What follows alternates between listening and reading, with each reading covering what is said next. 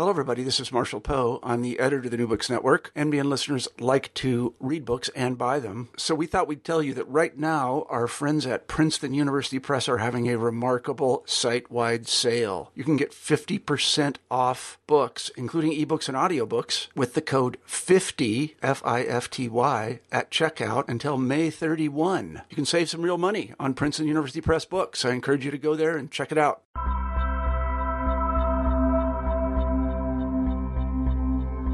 Scholars regularly assert that at Chicago's World's Parliament of Religions in 1893, Swami Vivekananda initiated Hinduism in America. Many histories of Hinduism in America reproduce this type of synthesizing narrative. But how was quote unquote Hinduism defined by Vivekananda, and how was it understood by his American audiences? How did it relate to the various South Asian religious practices and beliefs that are subsumed under this term Hinduism. In Heathen Hindoo Hindu, American Representations of India, 1721 to 1893, Michael Altman tackles literary and visual accounts of religion in India to understand the production of the category Hinduism in America. He provides an episodic genealogy of the ways in which South Asians were constructed in the American imaginary instead of reclassifying the various terminology used by missionaries, columnists, or transcendentalists as Hinduism, Altman carefully plots the social, political, and theological claims invested in those terms. In our conversation, we discuss early American religious culture, category construction, evangelical knowledge production, Orientalist discourses, displays of South Asian material culture, Unitarians, Transcendentalists, and Theosophical Society, Ram Mohan Roy, Protestant Morality and National Culture, Public School Education, Missionary Accounts, and the Contours of American Religious Studies. I'm one of your co hosts, Christian Peterson, and thanks again for listening to New Books in Religion. Without any further delay, here's my conversation with Michael Altman about Heathen Hindoo Hindu, American Representations of India, 1721 to 1893. Welcome, Mike. Thanks for joining us on New Books in Religion. How are you doing? Good. God, really glad to be here. Thanks for writing this wonderful book, Heathen Hindoo Hindu American Representations of India, 1721 to 1893. I certainly enjoyed it. I'm sure a lot of people uh, who pick up the book will enjoy it as well.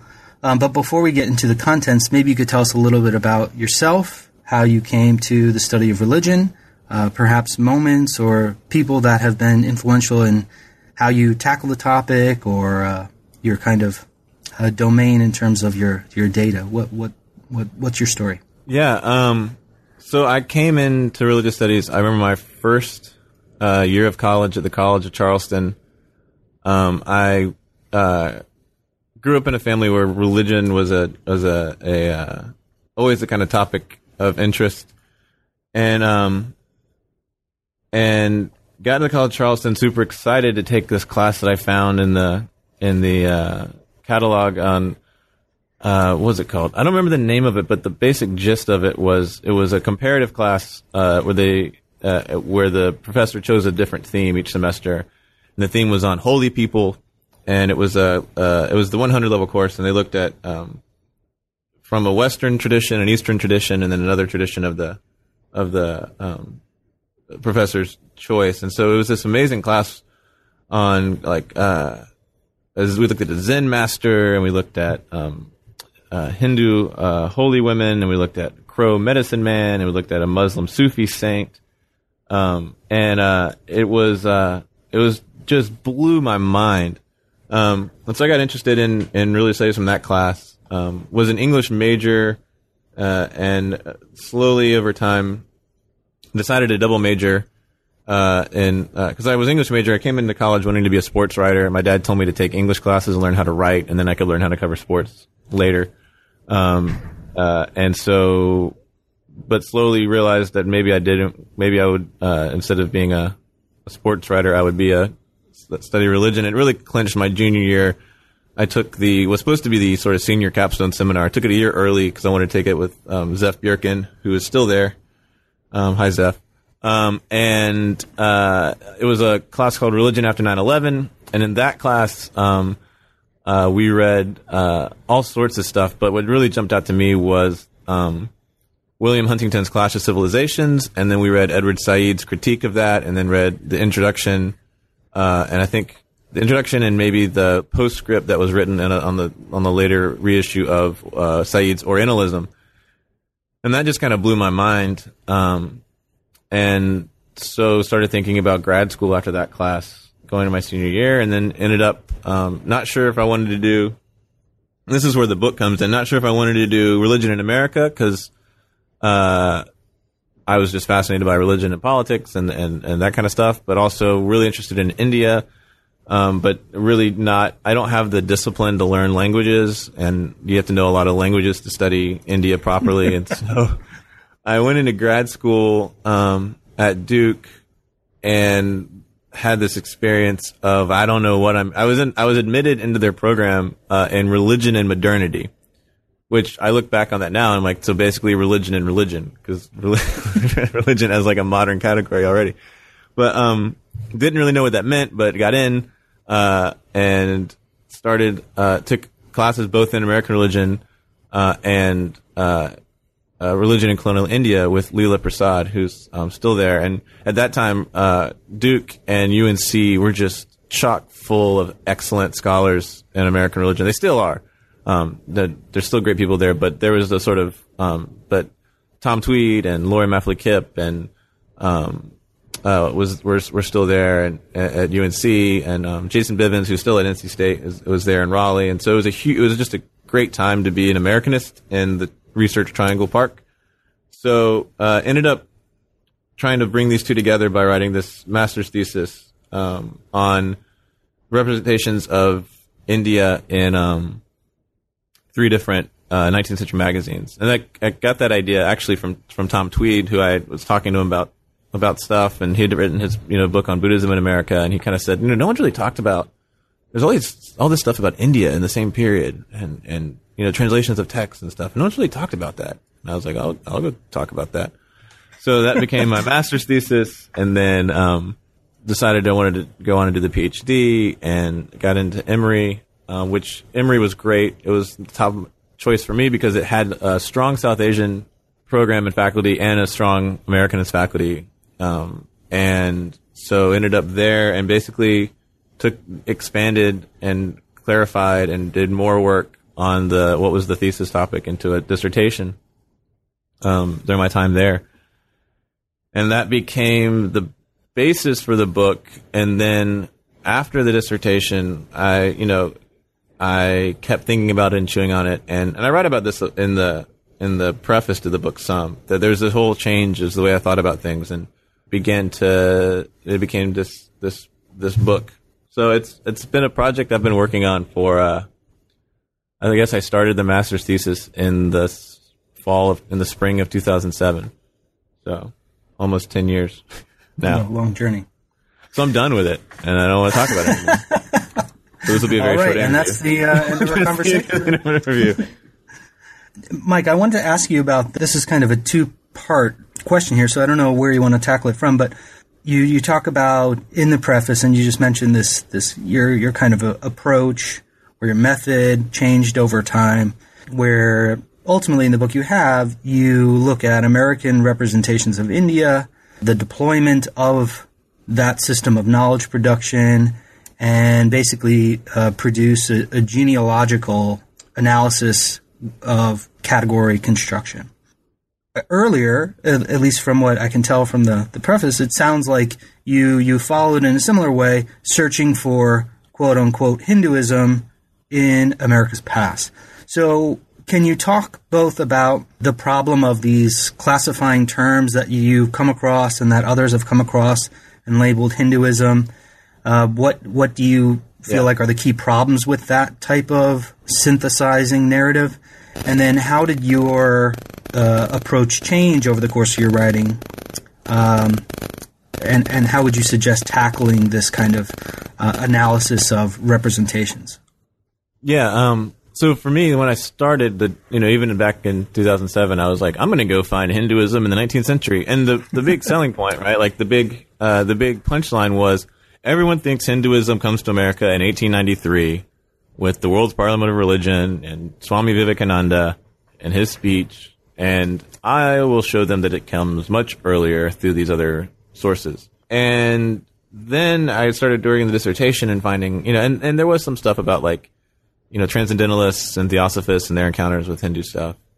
Um, but I, and in the dissert, uh, by the time I got to the dissertation, I had read all of the good critiques of Hinduism as a category. That it was, you know, uh, Richard King has a famous sort of take on this that, you know, it doesn't happen until the colonial period. That this term comes to mean it's it's a rather meaningless term. It's invented not meaningless, but it's it's a, it was invented in the 19th century as a way to make sense of what religion was happening in India.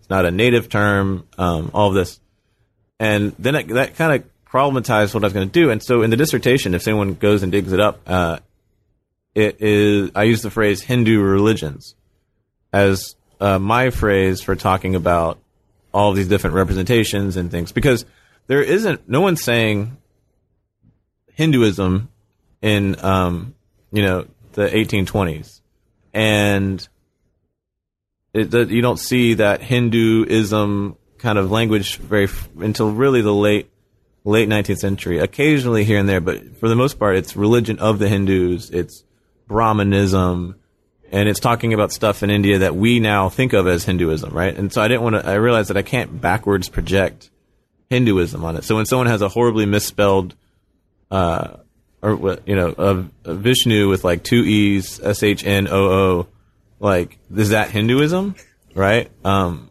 and so I came up with this term Hindu uh, Hindu religions or Hindu religious culture, and uh, wrote the dissertation, was very happy with it, and then, and then had this horrible realization that like there's no difference between my using Hindu religious cultures to re- to represent this stuff and Lydia Maria Child calling talking about Brahmanism or George Freeman Clarke talking about Brahmanism or you know um, Hannah Adams talking about the religion of the Hindus. Like I was just adding another term onto the long list of ways that Westerners had represented, Western Americans had represented the religion, what people in India were doing or thinking or writing. Like, I was just now adding another link on this long chain. So, in my attempt to try to uh, explain this thing, I was just re, I was uh, reinscribing it with a new term. So, and that maybe this the selling point of the book is was not going to be, hey, Hinduism was here a lot earlier which is true. It's interesting, and people. I think that's a good first step. But the real punchline is, hey, how does a real, how does this re- encounter with outs with the outside, with the other, with this person over there, and the way people talk about these people over there, how does that shape things that are happening here? Right? How are the arguments about what people are doing in India really arguments about what it means to be an American, or what it means to be a Protestant, or what it means to be a Christian, or or whatever. Um, and so I just gave up trying to come up with my own term and turned the whole thing around, rewrote the basically the meat of the dissertation and the meat of the book are the same. Chapters are rearranged a little bit, but the framing, the preface, the prologue, the epilogue, were all I rewrote all of those and went through the text and reframed everything. Did it, got rid of every mention of Hinduism the, the, uh, without an explanation. Every mention of Hindu. Someone's gonna go find one now that I missed or something. but got, uh, re, like kind of went back over it and reframed it looking at what were the terms in the sources. So, and that's where the new, that's the title. So, I mean, it sums up in the title, right? The title of the dissertation was, um, I don't remember, but it was something like from heathen, from something about Hinduism. And, and then I had a, a, another title at one point when I uh, sort of just barely revised it, um, when I was pitching the book that was from heathen to Hindu, um, as if there was some sort of narrative flow from the one to the other. And then I realized, no, no, it's, it's heathen, Hindoo, Hindu with commas that don't signal any necessary progress from one to the other, but just show that there's all these different terms and images. It really should be like heathen, Hindu, Hindu, Brahmanism, Brahmanist, Pandit. Like there's all sorts of things we could put in there. Um, and so I just stuck really close to what the sources said and didn't try to add, tried to uh, analyze and explain what's going on in the sources, but not try to think that it was pointing towards some big unified whole. There's no strand connecting all this together under the umbrella of Hinduism or Hindu religions. Um, it's a it's they're connected and they have various, it's, but it's it's a web of connections and refractions and bouncing off one another. There's nothing holding it all together. Well, in this genealogy, you begin in the uh, 18th century, and you talk about intersections of uh, the development of comparative religion, Orientalist discourses about India, material culture flowing across uh, oceans. How how were South Asians discussed in America in the 18th century? What kind of sources were they basing their thoughts on? What kind of context do you find these representations? And why why do you think uh, it was drawing American interest? Um, yeah, the first, you know, there's a, um, there was a lot of European interest in India, um, in the 18th century, and you see by the late 18th century, um, the earliest translations and the founding of, uh, the earliest translations of Sanskrit texts, the founding of, um, the, uh, Orientalist societies in India, um, and so some of that is filtering back to the, uh, to America. Um, and then the, the, for there, you know, there's a, there's a sort of gap between, um, someone like Cotton Mather, this Puritan, Puritan divine who looks at India, um, and the people in India and sees them basically as the same as, uh, the people, the Native Americans around him in America, in the, in the colony. Um, for him, like the, they're all heathens. Um, whether they're heathens in, in Malabar, where he's writing to some missionaries there, or whether they're heathens, uh, you know, in Martha's Vineyard. Um, they're all to him, they're all heathens, uh, and and you see that's you know based on a kind of English understanding of early English comparative religion that's coming out um, of, of, the English Enlightenment in that period, uh, and then America really gets after the Revolution. You see um, uh, opening of trade where the American uh, United American trade with India was really important, especially in um, New England towns like Salem, Massachusetts. And so there's a beginning of an interest uh, in India in that way, but it's never really talking about religion per se. It's it's sort of divorced from that from those sort of comparative religion conversations that are happening. But you do have by the late 18th century um, the first kind of interest by that that really draws on all of the English source material that's coming out of Great Britain and coming out of the Indian the colony in India uh, from folks like Hannah Adams and um, Joseph Priestley, and and really the, it's you know Priestley is an English uh, immigrant. Adams is drawing on a ton of English sources, so it's still not an American. Like like what's American about it is that it's published in the United States, but the sources and everything are really still very very British. Um, and so the sort of earliest, uh, one way that I, I, think to make sense of that is that these earliest uh, comparative works in comparative religion, so Adams's dictionary uh, of, of religions, um, and then Priestley's uh, comparison of the institutes of Moses with that of the Hindus, these are actually engaging in larger arguments that are happening in Europe about religion and comparative religion. They're not about American arguments and they're kind of these, uh, and and they're sort of the transplantation of um, of European questions about religion in America, um, and so that's I kind of see them as, as functioning in that um, in that way early on in the 18th century, and so it's not really until I think the 19th century that you begin to see. Uh, India coming up and representations of India coming up in American arguments about religion. And this is where you take the book, and starting in the second chapter, you talk about how Americans are relying on missionary accounts of South Asian practices and beliefs, uh, but also um, there are, I guess, native informants being involved in these discussions in some ways. Specifically, Ram Mohan Roy, um, he was key to the American debates about what religion was. Um, can you talk a little bit about who he was? How does he fit into the 19th century narrative, and what role he had in informing uh, American representations?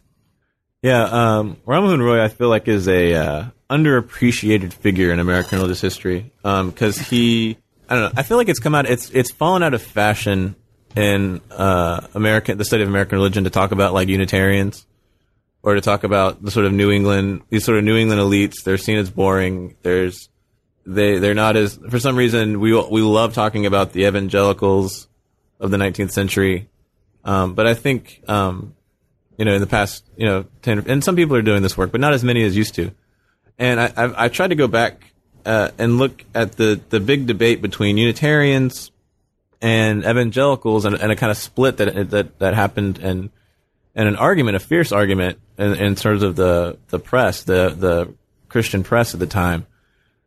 And what's, what's fascinating to me about this, and it is a sort of parochial skirmish amongst New England white people, but the, the argument, um, Ram Mohan Roy just gets thrust into the middle of this argument. So Roy, who was a reformer in India, often known as the sort of father of modern India, um, he um, well, has a remarkable sort of background uh, where he was uh, trained both as a kind of uh, scholar of Sanskrit and and Indian uh, sacred texts, but also um, had was influenced by Islam uh, and then learned um, English and working uh, for an Englishman and and began reading um, all sorts of Western philosophy. Um, is you know he was as a famous I can't remember who was it noted that he's as you know he knows as much about as, as uh, much about Locke as he does about um, you know Hindu thought. And so he's this kind of interesting transition figure between West and East, and he, he seeks to purge Hinduism, or what he sees as Hindu religion, he was one of the first people to use the term Hinduism in the 1820s. Um, but he, uh, of what he sees as sort of the the vagaries and the superstition. So he makes a call for no, no, we don't need to use images. We don't need you know so-called idols. We don't need. Um, what we need is to focus on the texts, on the Upanishads, on the Vedic texts, um, on the sort of and, and, and what on Vedanta, the sort of uh, uh, philosophical system that Hindus ought really worshiping a monotheistic God. Um, and uh, he has a remarkable history in India, but he gets uh, what I thought was fascinating was his critique of his Hindu his Hindu reforming critique, critique of other Hindus of Hindu conservatives gets picked up by Unitarians because they're like, yes, we also worship a monotheistic God, and there's this wonderful um, transplant uh, translation of Roy's critique of his Hindu polytheists uh, and Unitarians, like, yeah, the Trinity is polytheism too, basically. And our critique of, Trin- of, Trinitarianism is the same as Roy's critique of his Hindu brethren. And we sh- and, and, this comes to a head when Roy begins to, to come after, um, gets in a dispute with some Baptist English Baptist missionaries in Calcutta, um, and uh, and so you have this remarkable thing where Unitarians begin to see Roy as one of their own. They even talk about him as maybe being a Unitarian Christian, um, and and I don't think Roy thought of himself that way. Um, but the argument that Roy has with these Baptist Trinitarians, and the argument that he has with his own, you know, more conservative poly, uh, more conservative Hindu Hindus around him, uh, just becomes wrapped up in the Unitarian argument against Trinitarians, which and, and I just that was it's just a remarkable way that the, the argument about what's going on in India over there was really an argument of what was happening in New England uh, churches. Now, uh, while other actors were involved here, Protestant morality became uh, kind of dominant in public discourses, and it was especially uh, intertwined with notions of national health. Um, and you talk about this being socialized through things like public schools and uh, popular media uh, of the time. So, how were South Asians constructed in, in these types of representational domains, and how were they used to produce this American national cultural identity? Yeah, there's a real um, way that India, among many other things, um, many other places, but India in particular, because there's so much uh, there's so much English language source material, becomes a, a, a foil um, over against which to project sort of American identity. And so you can kind of draw a very simple kind of mirror image of white, Protestant, um, democratic, uh, industrious um, America versus dark skinned, heathen, um, uh, despotic, uh, uh backwards um, India. And so, and this has its roots in some of the missionary um, descriptions, but it gets sort of translated from, the, you know, the missionary argument about heathens in India was that they could all be they're all every every every heathen is a potential Christian. So the line of difference between um, self and other, Christian and heathen, is a line that's constructed so that it can then be sort of effaced.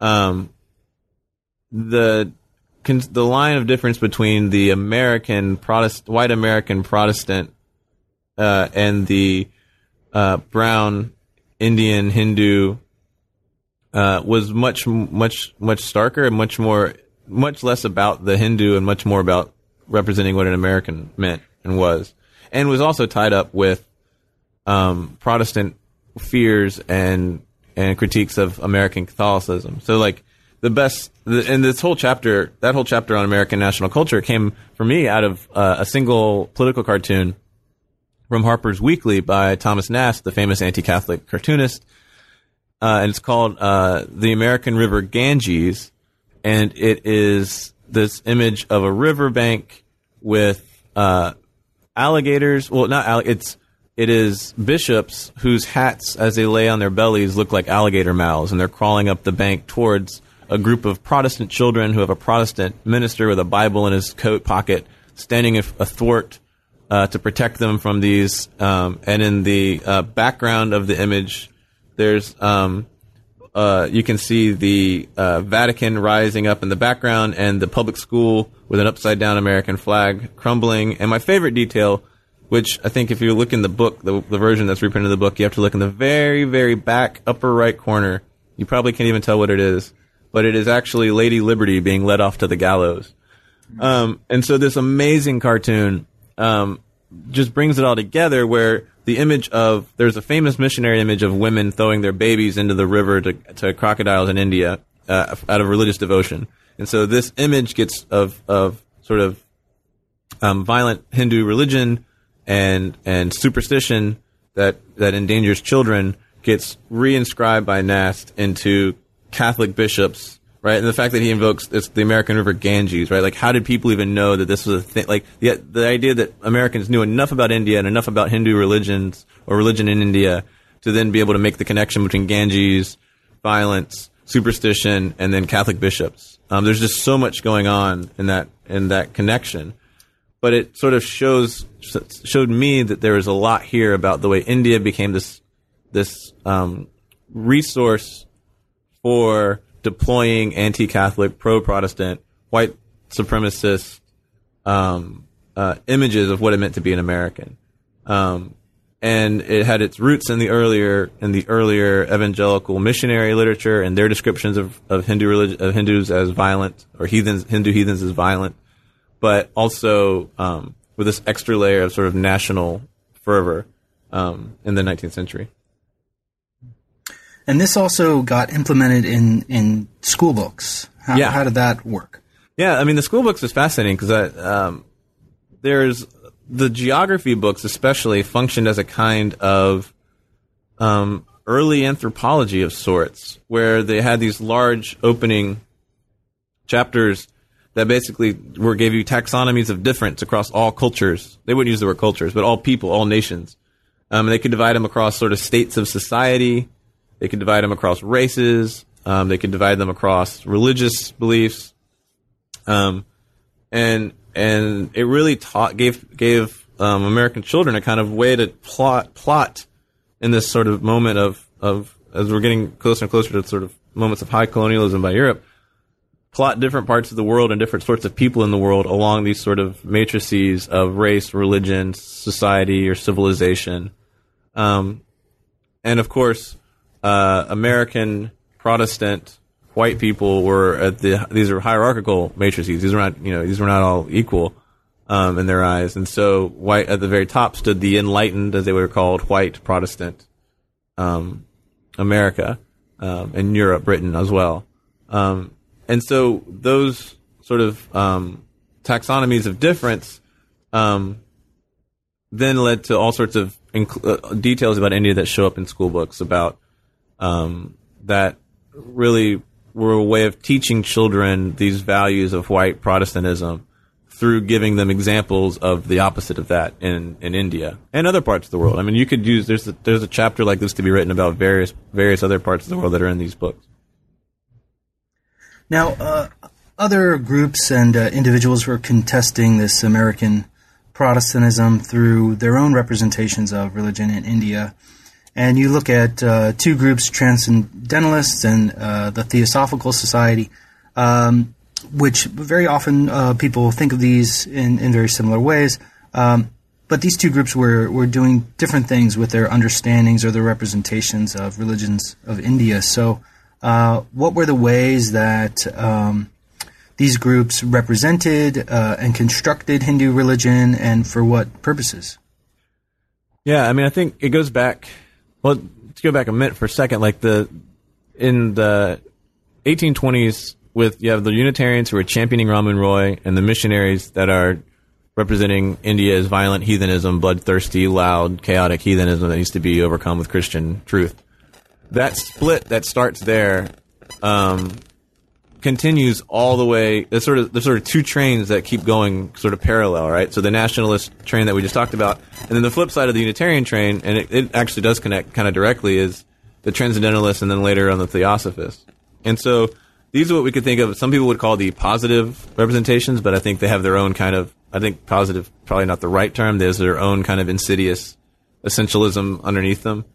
Um, but for the transcendentalists, you know, you've got uh, you know the earliest Thoreau and Emerson, and these are folks that are a little more. We we there's more about their encounters with India, but for them, they wanted uh, as America is is industrializing, um, as Protestantism is sort of the dominant has sort of a cultural hegemony um, uh, in this period. There's a kind of pushback, look for an alternative, look for a way out, look for a way something else, and and India becomes one place to find that. Um, be, and, and but that's based on a reading of India as still being the opposite of America, right? So like even in this view that values Indian, um, that puts high value on Indian texts and Indian ideas, a they only are putting value on certain Sanskrit texts, right? No one's valuing the Jagannath temple um, in Puri. They're valuing the Vedas, right? They're not valuing ritual practice. They're not valuing the you know the the sort of calendar of auspicious days. They're valuing the Vedas, they're valuing the text, they're valuing the philosophy, and B, they value it because they see it as the op- uh, as something that America lacks. That we need, and, and I think Emerson's um, essay on Plato gets at this exactly right, where he it's part of his Representative Men book, and he sees in Plato the philosopher, the representative philosopher who could balance East and West, because in in Emerson's mind, the East is full of activity and multiplicity and movement and uh, and this is the industrializing and he's looking at the industrializing America in the 19th century and the uh, in the West. And then in the East I may have mixed that up just then but in the East he sees con- contemplation philosophy of sort of monism not of, of universality of slow moving slowing down and that that the representative philosopher, which he, he gives us to Plato, can bring both of those together. And that America needs to bring both of these together. That we lack a kind of contemplative, um, uh, mystical side. And, and, and, uh, Thoreau feels the same way, um, in, in a lot of ways. And so the turn, uh, the turn to the east is to an east that is essentialized as always already mystical, contemplative, uh, not industrial, uh, uh, ancient. Right? There's an interest in, in, the ancient parts of the East, not the contemporary parts of the East. Um, and so, uh, it's a different reading. Uh, it's a reading that tends to find something valuable in the East rather than something to be overcome or or disregarded, um, like the other reading.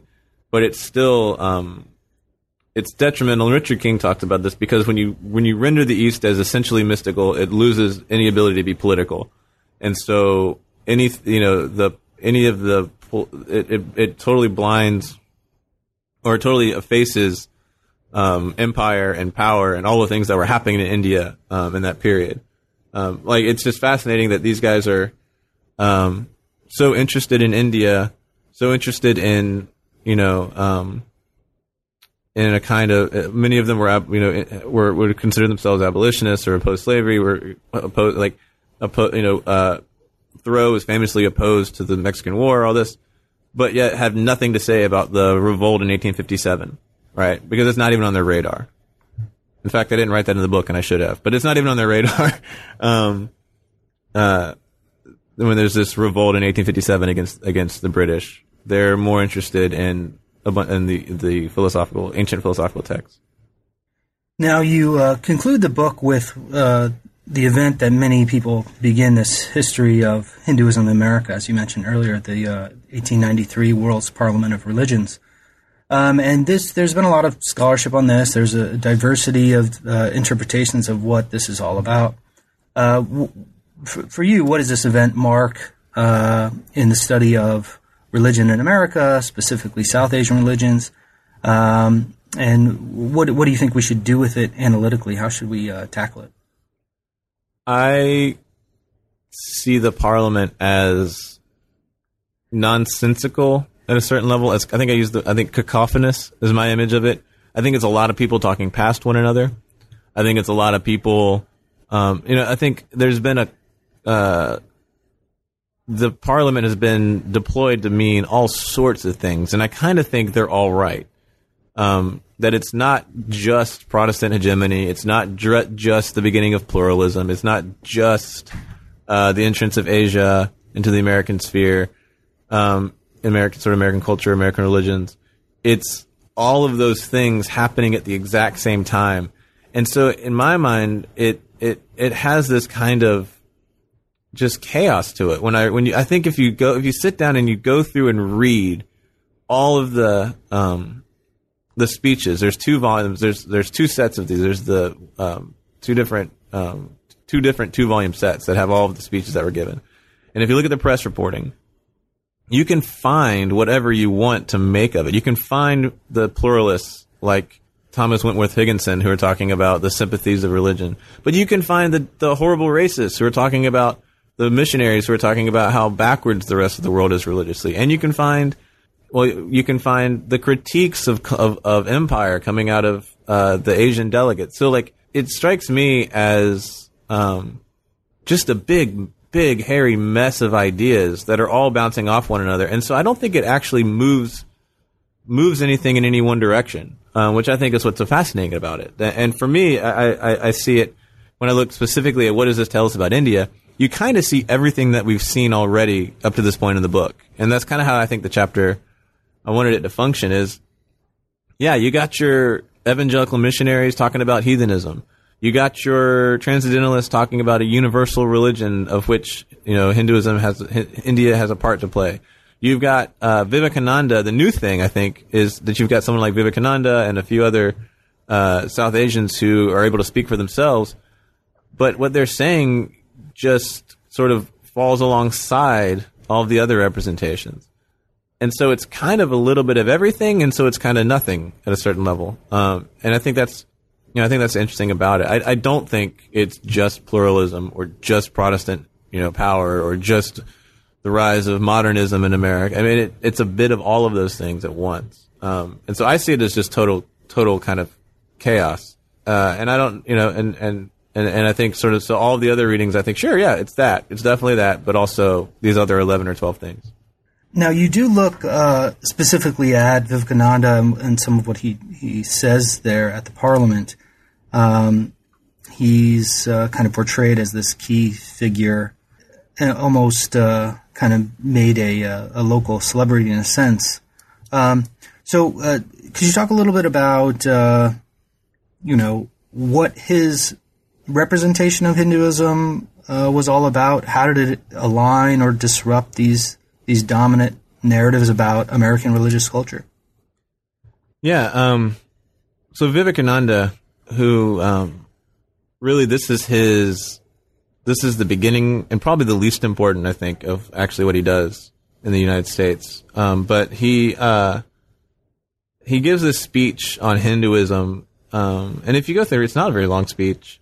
He is trying to put present this thing, this world religion called Hinduism, and so it has, and he's trying to fit it into both the sort of paradigm of a world religion that's, and this is this idea that's sort of beginning to emerge in this moment, so that it's comparative to Islam and Christianity and Judaism and all these other things, but also he's trying to present it in a way that that it fits that it, it will make sense to his audience of mostly liberal Protestant people and liberal liberal Protestant Americans. And so there's a way that what he that the Hinduism that he deploys is very much focused on um, his own Vedanta uh, theology and Vedanta philosophy. And I think it's important to note in India, um, Vivekananda was a uh, devotee of this guru Ramakrishna, who was himself a, a, a, guru and a devotee of the goddess Kali, which is you know the goddess with the bloody uh, severed heads on a necklace around her neck. And Ramakrishna, if you find a if you look at a picture of him, is this sort of thin guy in a loincloth, um, sort of the stereotypical guru figure, and mixed uh, uh, his own uh, Vedanta philosophy with also uh, elements of Tantra and you know, was always in, lived in a temple to Kali and is, and there's a way that all of, it's interesting what makes it over into the, into the U.S. and to the parliament when Vivekananda comes. Like, yeah, he comes and he brings the Vedanta, but he leaves Ramakrishna behind. And in uh, the in India, uh, the organization that Vivekananda founds is the Ramakrishna Math and Mission. In India, I mean, in in America, it's the Vedanta Society. So there's a way that um, Vivekananda uh, is tweaking his message um, in a very self-conscious way to fit his his sort of uh, audience of white liberal Protestants, white liberal religious folk um, in Chicago and beyond. Um, he famously, there's a letter he writes back to to his com- his friends in India where he talks about that the West is very rich in money and very poor in spirituality. And he said, so I give them spirituality and they give me money. Um, he was coming on a fundraising mission um, to raise money for his social work back home in India. Um, he was not coming as a, some sort of missionary drive that that sometimes, uh, as sometimes remembered. He came to raise money for hospitals and schools and to help poor people in India, and and um, and had a message that he knew he could sell um, and go on the lecture. He would go on the le- went on the lecture circuit after after Chicago, and you know made and and was self consciously trying to raise money through his lecturing fees for India. In your epilogue, you you rouse up a bunch of uh, really interesting questions. You know, you're approaching the study of South Asian religions in the United States. Uh, you're very much part of and engaged with religious studies as a discipline. American religions, as far as I understand, um, and what you can gather from the book, um, is often part of this American religious history. We might say there is an American religious studies, but basically, I, I'm wondering your take on all of these kind of intersecting methodological or theoretical positions. What what would you say? What type of work do you think is most productive in the study of American religion? What what would you say are the limits of descriptive narrative, which uh, you characterize much of kind of American religious history? What do you think demands theorization, and and perhaps just most broadly, where do you hope to see research go in the future? The epilogue is me trying, and I don't know how successfully, but trying to tease out a bunch of questions that I think are um, not being asked um, I don't try to give answers, um, but I think that the work in the book points to a different, up to that point, points to a different way of thinking about religion in America and American religious history. And the epilogue is a chance, is me trying to gesture towards other questions and bigger questions and trying to look back and say, like, the, the thing that I've just done in the previous chapters is a model. How could this model be applied to other things? Um, and, and bigger than just, you know, South Asian religions or Indian American culture. And for me, I think there's a couple there's a couple questions. One is the question of taking religion for granted as an object of study in American religious history. I think it's, there's a disciplinary divide here that a lot of people know between folks who are trained in American history departments and folks who are trained in religious studies. But I don't think it always that stark. I think there's plenty of people uh, in religious studies who take the category religion for granted as, a, as an obvious object of study, or who nod towards, yes, yes, yes, we know religion's a constructed category, Jay Z Smith, ha ha ha, but I'm going to still do what I want. um, they sort of tip their hat and then just like plow through to do what they were going to do anyways. So there's that question of, and, and what I hope the book shows is that um, categories matter. Category that that that the study of religion in America is the study of this this category that gets in that that has a special place specifically in American law, culture, history, and that investigating what's at stake and how these categories, this, this, the constellation of terms and ideas around the category of religion, where they come from and how they get there is, is interesting and important and tells us something about American history, American culture, what people are, and people more generally.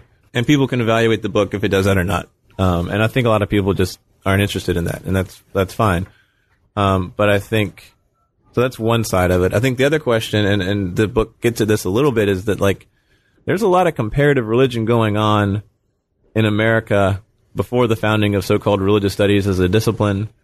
Um, what is the connection? And, and this is the thing that I think we need to sketch out. What is the connection between, say, Hannah Adams uh, or or James Freeman Clarke or any of the people that are doing comparative work that are in this book and the mid 20th century rise of the field as a discipline, um, the change from uh, the National Association of Bible Instructors to the American Academy of Religion.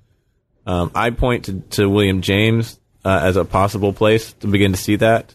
But in the end, if you look, I mean, James kind of loses out in the academic study of religion to um, some, of, you know, and, and the rise of you know Mircea Eliade and the sort of um, explosion of the field in the 60s and early 70s. Um, like there's a huge gap there, I think. But like, what's you know, because because the story that we tend to tell in the field of religious studies is, and, and this is like I think in like Eric Sharpe's book is, or even Masuzawa, uh, uh, Tomoko Masuzawa's book is very much focused on like Europe and then suddenly a shift to the United States in the 20th century.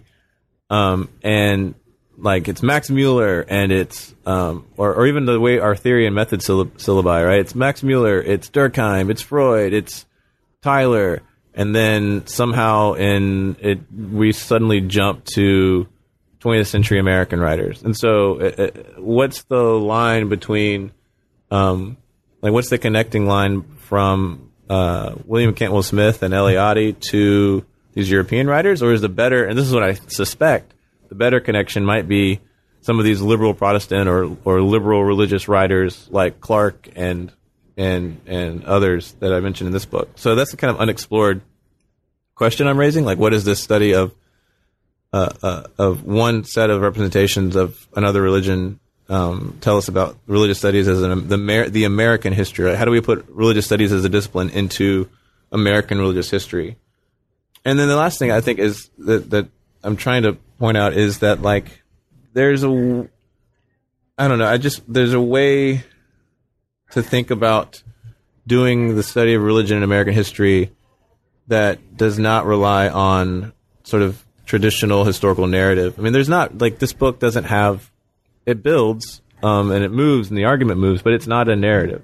And the questions about uh, uh being being okay with uh, disjoint disjuncture and in our in our work and li- thinking about um, how American religion could be approached, and I think that comes that sort of follows in the heels of the categories question. Like, there's valuable work to be done picking up categories and and trying to do these genealogies of where they come from and what made them possible. And uh, you know, they'll be pushed. But I'm, I'm expecting that there are people out there who say like, you know, well, where's the people and where's the ritual and and and and we spent all this time fighting to talk about lived religion and actual people in the pews and not just ideas and theologians and pastors and preachers and elites. And you're just undoing all of that. And you know I don't think it has to be one or the other but I think we could use more of the stuff obviously the more the stuff that I'm doing. This is certainly is an interesting book. I think uh, for for many it will challenge their their understanding of this history. But what else are you doing? What can we expect from you uh, down the road? What are you working on now uh, I am in the very early stages of two projects, um, and I'm not sure how I'm going to split my energy and time between both of them because um, they're both seem pretty daunting. But um, one is a cultural history of Gandhi in America. So, looking, Gandhi never actually comes to the United States, but he's all over the United States in a certain way. so much like this book, a chance to look at how he's been represented, the various ways that he's represented, what's at stake in the different representations of him from um, him being represented as an early anti-colonial figure in the news um, to the formation of you know free, the free in India movement in the United States to his influence on civil rights, obviously, um, all the way to um, as far I don't know how far up we'll go. I'll go, but close to the present, at least to the 20th century, late 21st century. Um, so that's a huge uh, thing I'm digging, I'm sort of beginning to sketch out and and and come at from different angles and figure out what that's going to look like. Um, but again, not about who Gandhi really was, um, but about all the different things that Gandhi was to different people and different and what's at stake in those. And then the other thing is even less fully formed, but I'm generally working on a number of I don't know if it's going to be a number of essays or a book or what about um, religion in American history more broadly, the category of religion in America, um, and how that's connected with how the way we talk about religion is tied up with political theory and um, I think I wrote somewhere, and I think it has something to do with the uh, English, the English Civil War. Um, it goes actually, it, the whole thing comes out of a number of, of moments that I've, of, of ideas I've had, but really um, thinking about why why do we have courses in religious studies departments and in history departments on American religious history or American religions, uh, and not Swiss religion, right? or like if you go to other countries, they're not taking classes on our religion, and we're not taking classes on other countries' religious history. And so there's something interesting to me about when did this emphasis on American religion as the kind of domain of of academic work as a place, the thing that we should be teaching. Where did that come from? How is it connected to or not the tradition of church history that was around since the 19th century.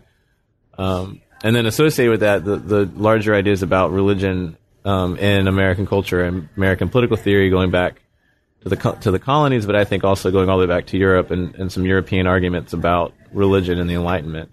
So kind of all of those things are swirling around, and I'm still figuring out how it's all going to come. I'm sitting here next to me is a pile of like 12 books about the English Enlightenment. Um, and I'm still figuring out how it's all going to work and what's going on, and, and that's what's exciting about it. Um, but I think there's something there. I think there's, if we really want to understand religion in America, and we take religion as not a thing that's an object that's that's in the world, but as a category that we're applying to all sorts of things in different places for different reasons, then I think one of the places to start looking at where that category came from in America is probably English political history. Um, and so that's sort of the hypothesis I'm going with. Well, great, Mike. Uh, good good luck on all those projects. They, Yeah. they sound uh, interesting to me. Something I would certainly want to check out. Uh, and thanks for making the time to talk about your book. Yeah, thanks for having me. So that was my conversation with Michael Altman about his great new book, Heathen Hindoo Hindu American Representations of India, 1721 to 1893, by Oxford University Press, published in 2017. Thanks again for listening to New Books in Religion. We'll catch you next time. That was my conversation with Michael Altman about his wonderful book, Heathen Hindoo Hindu American Representations of India, 1721 to 1893, published with Oxford University Press in 2017. Thanks again for listening to New Books in Religion. We'll catch you next time.